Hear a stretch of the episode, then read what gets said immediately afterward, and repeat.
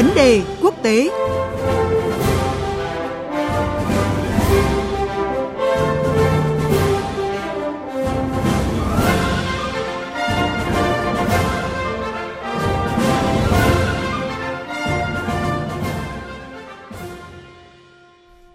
Quý vị và các bạn đang nghe chương trình theo dòng thời sự trên kênh Thời sự VV1 của Đài Tiếng Nói Việt Nam. Và bây giờ là nội dung của chuyên mục Vấn đề quốc tế.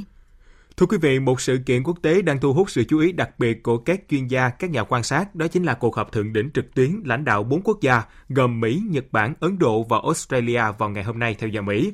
Được biết đến với tên gọi đối thoại tứ giác an ninh, đây là diễn đàn chiến lược không chính thức giữa bốn nước được duy trì bằng các cuộc họp trao đổi thông tin và diễn tập quân sự chung kể từ khi thành lập vào năm 2007. Tuy nhiên, đây sẽ là lần đầu tiên một hội nghị thượng đỉnh của nhóm Bộ Tứ Kim Cương được tổ chức đánh dấu khuôn khổ hợp tác bộ tứ được nâng lên cấp người đứng đầu chính phủ. Điều này không chỉ mang ý nghĩa thắt chặt mối liên kết giữa bốn nước mà còn thể hiện cam kết chính trị của nhóm được nâng lên mức cao hơn, tác động tới bức tranh địa chính trị khu vực, trong đó có việc tạo ra sự cân bằng quyền lực với một Trung Quốc đang trỗi dậy. Cuộc trao đổi sau đây của biên tập viên Thanh Huyền với tiến sĩ Đỗ Sơn Hải, Học viện Ngoại giao sẽ bình luận sâu hơn về nội dung này.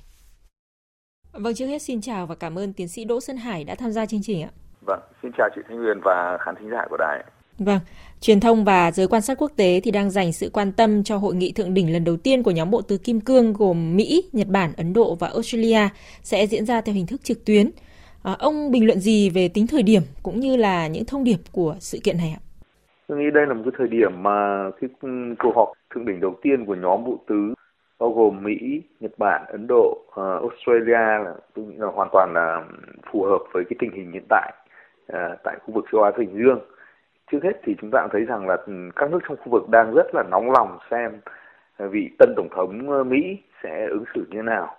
với khu vực khi mà ông cam kết khi mà nhậm chức ấy, thì ông nói là sẽ xoay trục tại châu Á. Ngoài ra thì chúng ta thấy rằng trong khu vực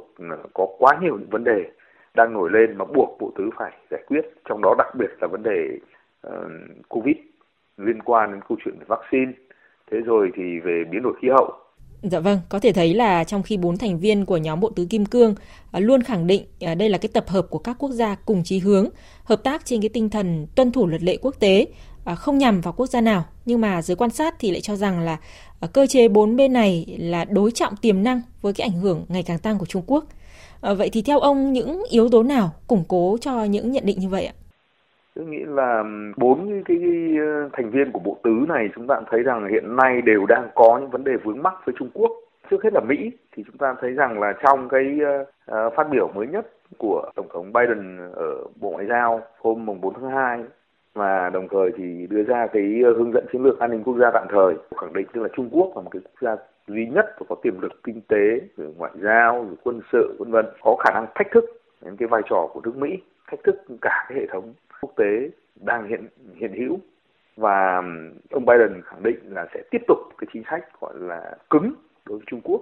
Thế còn ờ, đối với Ấn Độ thì chúng ta vừa biết là năm 2020 thì trong suốt cả một năm, Trung Quốc và Ấn Độ là căng thẳng trên cái đường biên giới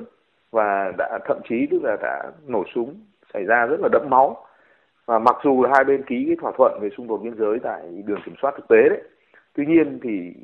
cái khả năng bùng nổ cái nguy cơ này là bất cứ lúc nào có thể xảy ra. Và Ấn Độ chắc chắn sẽ phải tìm cách để mà tháo gỡ. Và hiện nay họ đã đánh tiếng là có thể là mua khoảng 30 cái máy bay tàng hình của Mỹ ờ, để nhằm đối phó với cái tình hình này. Cho thấy rõ ràng quan hệ giữa Ấn Độ và Trung Quốc là rất là căng thẳng. Ngoài ra thì chúng ta thấy rằng là giữa Bắc Kinh và Úc thì cái căng thẳng trong năm 2020 cũng gia tăng. Và đặc biệt là giữa Trung Quốc và Nhật Bản chúng ta thấy là tình hình trên cái xung quanh cái tranh chấp quần đảo Senkaku Điếu Ngư nhất là sau khi mà Trung Quốc ban hành cái luật hải cảnh mới. Nói tóm lại thì cái lý do đầu tiên chúng ta thấy rõ ràng là cả bốn cường quốc này đều có những vấn đề với Trung Quốc và cần phải giải quyết. Mà cái cách giải quyết thì dường như là cả ừ, bốn nhà lãnh đạo đều nhận thức được là cần phải có một sự phối hợp thì mới có khả năng gọi là kiểm soát được cái tình hình ở châu Á Thái Bình Dương cũng như là ngăn chặn cái ảnh hưởng của Trung Quốc. Thế ngoài ra thì chúng ta thấy rằng là uh, trên những cái giữa bốn cái nhà lãnh đạo này thì cũng rất là quan ngại cái tình hình là Trung Quốc ừ, đang có những cái mở rộng ảnh hưởng. Mà đặc biệt trong ta lấy ví dụ như là cạnh tranh giữa vaccine của Trung Quốc với cái vaccine của các nước phương Tây thì chúng ta thấy rõ ràng đấy cũng là một cái điểm mà khiến cho tình hình cái nhận định vừa rồi chúng ta thấy là hợp lý thôi. Dạ vâng, có thể thấy trong các cái tuyên bố của mình thì các nhà lãnh đạo của nhóm bộ tứ uh, luôn đặt cái mục tiêu là hướng đến việc đảm bảo cho khu vực Ấn Độ Dương, Thái Bình Dương rộng mở, uh, độc lập và tự chủ. Vậy thì ông dự đoán ra sao về tương lai hợp tác của bốn quốc gia này à, ở khu vực sau khi mà những cái cam kết chính trị được nâng lên một mức độ mới? Tôi nghĩ rằng là trước hết thì cái khả năng hợp tác gọi là gia tăng giữa bốn cường quốc này là chắc chắn bởi vì uh, cả bốn nước này đều có những cái điểm chung về mặt lợi ích uh, liên quan đến cái câu chuyện về Trung Quốc. Cái thứ hai nữa là tổng thống tân tổng thống Mỹ Joe Biden cũng có một cái uh, định hướng ừ, ngay trong cái quá trình tranh cử ông cũng nói tức là sẽ xoay trục với châu Á và bằng cách là gì tăng cường các cái liên minh chỉ theo một cái định hướng đa phương và chỉ dùng các cái gọi là cơ chế đa phương để mà kiểm soát Trung Quốc và một cái lý do nữa thì cho thấy rằng là hợp tác giữa các nước ờ, bộ tứ này sẽ được gia tăng. Ngoài cái ý muốn chủ quan của họ thì chúng ta thấy rõ ràng các nước trong khu vực cũng mong muốn là có được một cái sự ờ, hợp tác. Dù sao nó cũng còn hơn là cái tình trạng đối đầu. Tất nhiên chúng ta thấy rằng là giữa các nước này không phải bây giờ mới nói nhiều đến cái chuyện gia tăng hợp tác. Đây cũng là những cái đồng minh, có thể nói là khá là lâu đời của nhau. Tuy nhiên thì cho đến ngày hôm nay cái việc mà gia tăng hợp tác đến mức độ nào người ta vẫn phải đặt một câu hỏi bởi vì chúng ta cũng thấy rõ ràng là mỗi nước trong cái bộ tứ này đều có những cái lợi ích riêng của mình để theo đuổi và không phải lúc nào là ba nước còn lại cũng ủng hộ bởi vì họ vâng. còn có những cái đối tác khác mà tôi nghĩ rằng là có những thời điểm còn quan trọng hơn. Vâng, xin cảm ơn tiến sĩ Đỗ Xuân Hải với những phân tích và nhận định vừa rồi.